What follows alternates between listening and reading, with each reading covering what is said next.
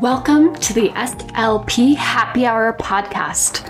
I'm Sarah, an SLP in private practice in Oregon, and I'm also on Teachers Pay Teachers. You can buy my parent handouts bundle by searching for the SLP Happy Hour store on teacherspayteachers.com. You can get more information about my work as well as show notes and transcripts for each episode at slphappyhour.com.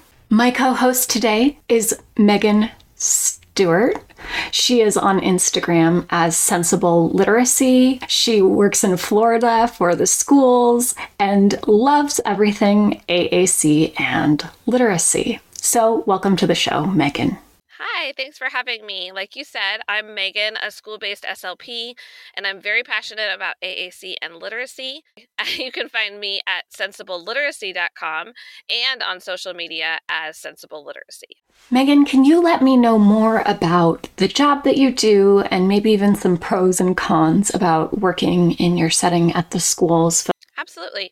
I am working in a public school in Florida, but the school itself is actually one of a kind because we are a center school that specifically serves autistic students and or students with related disabilities and we have students from age three through eighth grade. And the majority of our students do have high support needs, and they most of them are non-speaking or don't use mouth words. So because of that, my day is filled with all sorts of AAC implementation, evaluation, troubleshooting, and such and such as far as the pros and cons of a job like mine, one con that I think holds true whenever you work is the amount of paperwork. I think that I have have an increased amount of paperwork as well with writing AAC evaluation reports and things like that. But I haven't worked with um, another population for a long time, so it might be the same amount. Another con that I think is very familiar eh, to everyone is a lack of time because there's only so many things that you can get done in a day and with so many things that you want and or need to do that can be difficult to accept sometimes as far as pros, I think that I could list these forever because for my job, I love it so much. But I would say that the biggest pro for me is that I'm able to be a small part in helping a student express themselves efficiently and effectively and clearly for what might be their first time. I've been working with this population for over 20 years, but this part of my job never gets old or boring. I still get chills and teary eyed when I see and hear kids light up around their new device and start to be able to communicate. That sounds like a position with a lot of demands and also a lot of rewards. What got you interested in AAC and literacy, and also what keeps you doing this work? Yes, thank you. It is a very big passion of mine. I've always loved AAC ever since I learned about it in grad school, and I've always been an avid reader and used books in therapy. So combining the two just started naturally happening. I'm also a very big believer in presuming the potential of all of our students and never saying that they will not be able to do something because we don't know that. So, I guess continuing to encourage students who use AAC and may or may not be verbally communicating to interact with books and learn about letters, sound, reading, and things like that is my avenue to show that all kids can learn to read. What keeps me coming back to AAC and literacy? Again, it's the AAC users. It's seeing them pick books as something they want to do in their free time. It's hearing them talk about their favorite books on their device and then watching them discover that letters and words are all around them and that they too can use them to communicate and to write. For me, specializing and having these specific interests has been very helpful as it has helped me really know what I want to look for in a job. However, I do know that not all SLPs have that luxury. We are often asked to be a Jill of all trades since we have such a broad scope of practice and ha- often have to treat a lot of different needs with students, especially when you're working in the schools. I do think, though, if you have a focus on one modality of therapy, that may help you streamline your prep time. It might help you make things more simple. For example, if you decide to do literacy based therapy, you might be able to use one book or multiple books throughout all of your sessions and just focus on different targets based on your students' needs. I worked in the schools for years, and I was certainly a generalist there. It is really nice to think about maybe specializing or even having a way to streamline therapy, like I center my therapy around books. And I also love the intellectual curiosity you have and that desire to learn new things. So it sounds like work is going well now. Have you had difficult times within the profession or times of burnout? Yeah, unfortunately. By the end of last school year, I was pretty burnt out. We were short staffed, probably about two full time SLP positions, just due to overall um, staff shortages at my school and throughout the district. And I'm sure you all are familiar with that as it was happening throughout the country. However, with that, it made the workload and caseload very high and very stressful. We had to cover meetings and extra things like that. And I mean, talk about not having any time in the day. It was crazy. Thankfully, I had the summer off and then I was able to relax and recoup during that time. And now I'm happy to say that we are fully staffed this year, which has made things much more doable. That sounds really understandable. I've worked in the schools as a contractor, including during COVID, and the staffing shortages really stressed out me, my team. Parents were burned out, kids were burned out, and it was really difficult. So, what are some boundaries, whether there are self boundaries, boundaries you hold with yourself, or others' boundaries, boundaries you hold with others that keep you healthy and feeling good about your work? That's been something I've been working on for a long time, but I do my very best to leave work at work. What I mean by that is I don't work on school related things outside of school hours unless absolutely necessary. And so that it doesn't become absolutely necessary, I prioritize what needs to get done first while I'm at school or while I'm at work. So those would be things that were like based on timelines and et cetera, and getting those out of the way first. So after those things are done, then I can move on to other things on my list that I need to get done, but they don't have a specific time deadline. I like how you prioritize things because things with deadlines in the schools, like IEPs or evaluations, those ultimately have to come first because they're essential. And many of us have more job tasks than we can reliably get done. So, for example, if there's a staffing shortage, we shouldn't be expected to work 1.5 FTE, for example, just because our school doesn't have enough staff to support the current workload. We work as a 1.0 FTE if that's what we are. So, what are some things that you have tried as you have maybe approached burnout or started to feel some feelings of resentment or exhaustion, maybe around work, that have worked and that haven't worked? I would say my answer to that is very similar to the last question. Working during my school contract hours and not at other times, such as in the evenings or on the weekends, but especially during the time when we were short staffed, I didn't want to send the message that we were quote unquote fine or handling it with the staff that we had. I wanted it to be clear that we still needed additional staff to complete everything that was on our plate outside of school, I also read a lot. Um, reading is one of my best tips for relaxation for myself. Um, to me, there's nothing better than curling up with a book or my Kindle and a blanket on the couch at the end of a long day. So, my best advice if you're feeling overworked is to do what helps you relax. No matter what it is, you have to make sure you take time for you because the work will always be there but you can't do the work if you are not you. I love the idea of doing less and adding in fun, and I'm a big reader too, so I love that. Now let's switch up the format. So, just as Megan, I asked you five questions, now you've got five questions for me. So, what have you got for me today? All right. So, my first question is Do you have a fair, favorite area of therapy to treat, like language, Artic, AAC, or an age group to treat? And what makes that your favorite? So, for many years, I worked in the schools, mostly elementary level, first as an employee and then as a contractor. For me, the area of practice that seems the most natural is working with elementary school students, but I think a lot of that is just because it's what I have the most experience with. Now that I'm in private practice, a majority of my caseload is preschool age. So over time, I'm really getting used to how to do that. It's a totally different type of therapy, and I'm learning how to make it fun and make it interactive, and I'm starting to like it even more. Within my private practice, I mostly focus on autism and speech sound disorders, including childhood apraxia of speech. And for me, both Gestalt language development and working with autistic children, as well as childhood apraxia of speech, is really fun because it's interesting. There's always more to learn, and learning about different therapeutic approaches, trying them out, and seeing how they work in the clinical experience has been really fun for me. Okay, question number two. I think that the topics of self care and happiness that you promote on this podcast are such important messages. So, what prompted you to become such a proponent for self care and happiness?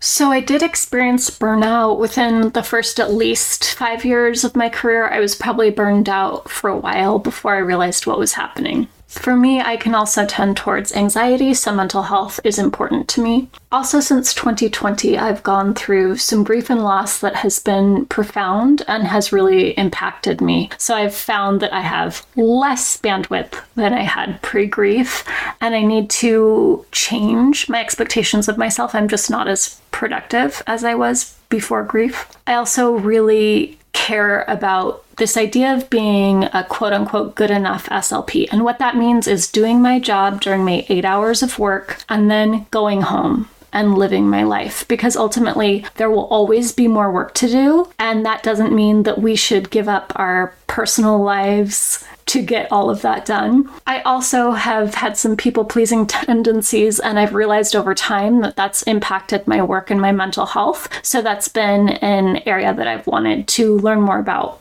I also really want to be the person that I didn't have when I was going through burnout. I thought that, you know, burnout was my fault. I thought everyone else loved their job. I thought I was alone in my burnout. And so I really want to talk about the fact that we should be looking out for burnout as helping professionals. And we should also not blame ourselves for it because there are a lot of systemic things that result in burnout. So I also want to thank everybody who listens to the podcast, who purchases things in my Teachers Pay Teachers store. I really, this SLP happy hour this part of being an SLP is really important to me. It is really rewarding for me, and I just want to thank so much everyone who's listening.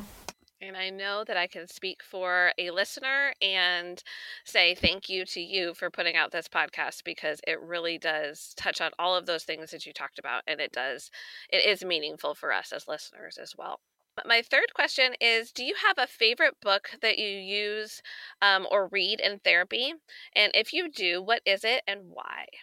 I have a book I love to read, especially in preschool settings, and it's called Yum Yummy Yuck. And so it follows those three words through most of the book. So yum might be a bagel, yummy might be a watermelon, and yuck is going to be something gross like soap or sand. And I find that students really enjoy sharing with me what they do and don't like to eat. And also, when we get to the yuck part of the book, there's usually lots of giggles and interaction. This book also pairs extremely well with a song that I know, Megan, you use in therapy. I think I started using it after seeing one of your YouTube videos called Do You Like Broccoli? So in that song, it's like, Do you like broccoli? Yes, I do. Do you like ice cream? Yes, I do. Do you like broccoli ice cream? Or I think it's broccoli milkshakes. No, I don't. So that's another opportunity for students to talk about what they do and don't like. So that's a really effective, fun, low prep lesson that I like to use with, again, the book Yum Yummy Yuck, and then a YouTube video of the song called Do You Like Broccoli? I can't believe I didn't know about that book, but I'm 100% adding it to my Amazon cart right now because you're absolutely right. I love using that song um, and it does promote so much language. So thank you very much for that recommendation. My pleasure. I've learned so much from you, so I'm glad I can pass it along. And really, that lesson is like peanut butter and jelly, it just goes so well together. Absolutely. Okay, question number four is What is one area of the SLP field that you would like to learn more about? There really are so many. Uh, one would be learning more about the mental health of the students, clients, patients we work with. I would like to see more research specifically on the mental health of people with autism, language disorders, dyslexia, because I think that the more I work as an SLP, the more I realize that it really is a whole person approach. And it's not that we're providing mental health counseling, but a person's mental health really impacts how well they can retain information, how much they can learn, how much they can remember. And that is an area I'd like to learn more about. I'm also still interested in mental health and burnout, learning more about that. And I really think that where psychology and work intersect is something that I will always be interested in. Um, okay, last question, and this is a little not SLP related, but if you had to move and live anywhere else in the US or the world, where would you go and why?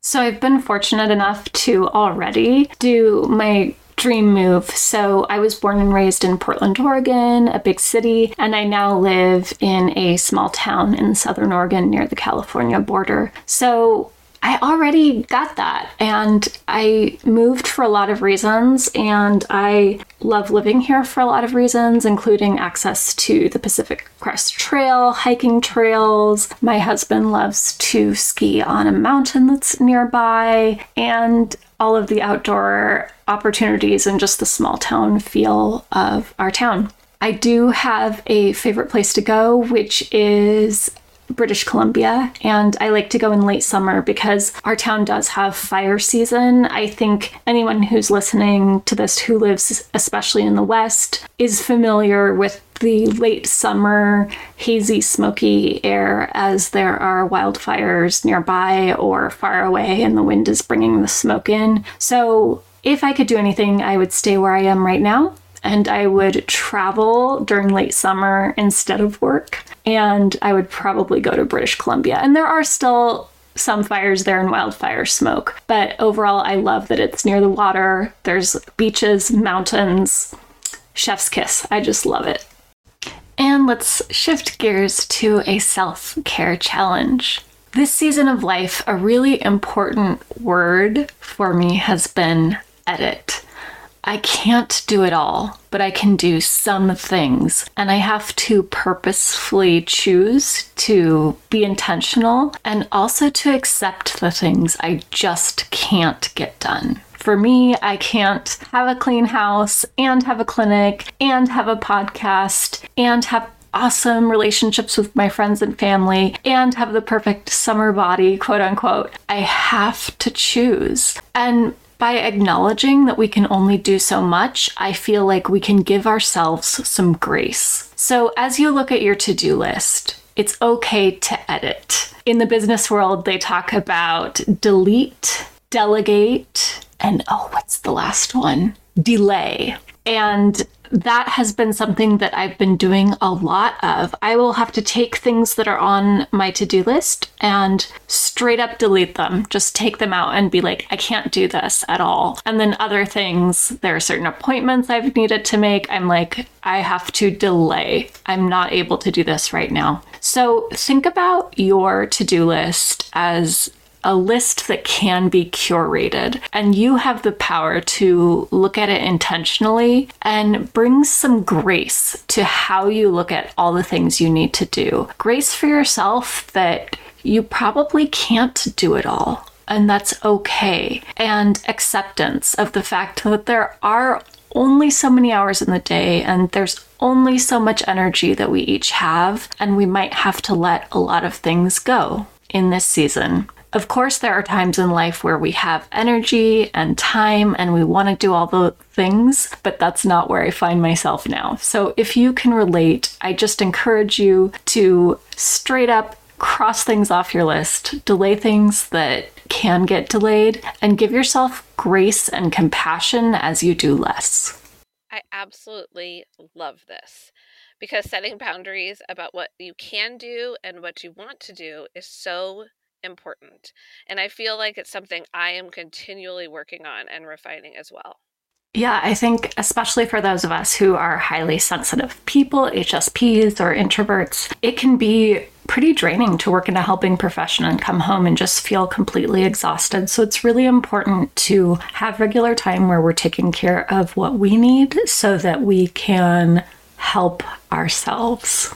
It's also really important to think about what is relaxing for you. And even if, like me, you're you judge those things and you're like, those are nerdy or those aren't real hobbies, still do them. So for me, it's reading fiction, going for walks, uh, sitting outside, drinking tea, things like that. And I have spent a lot of time thinking that my hobbies aren't cool enough or artistic enough. And finally, I just accepted that I'm going to make time to prioritize things that I care about that are going to give me energy. And I also wanted to talk about the amount of sensory stimulation we get as SLPs. We often get a lot during the day, so it can be really helpful to just come home and like lay in a dark and quiet room or lay on the floor and get less sensory stimulation just for a short amount of time. That gives me some energy when I get home from work as an also am a fellow introvert, taking time to recoup and rest after busy events and times in our lives is so important. With that being said, though, I have to constantly remind myself that not everyone is an introvert and they may not need time to recoup like I do, or they might just need to do it in a different way. So I continually remind myself that I need to advocate for myself and my needs so that I, and that that doesn't make me a bad person, it makes me me, and taking care of me is so important.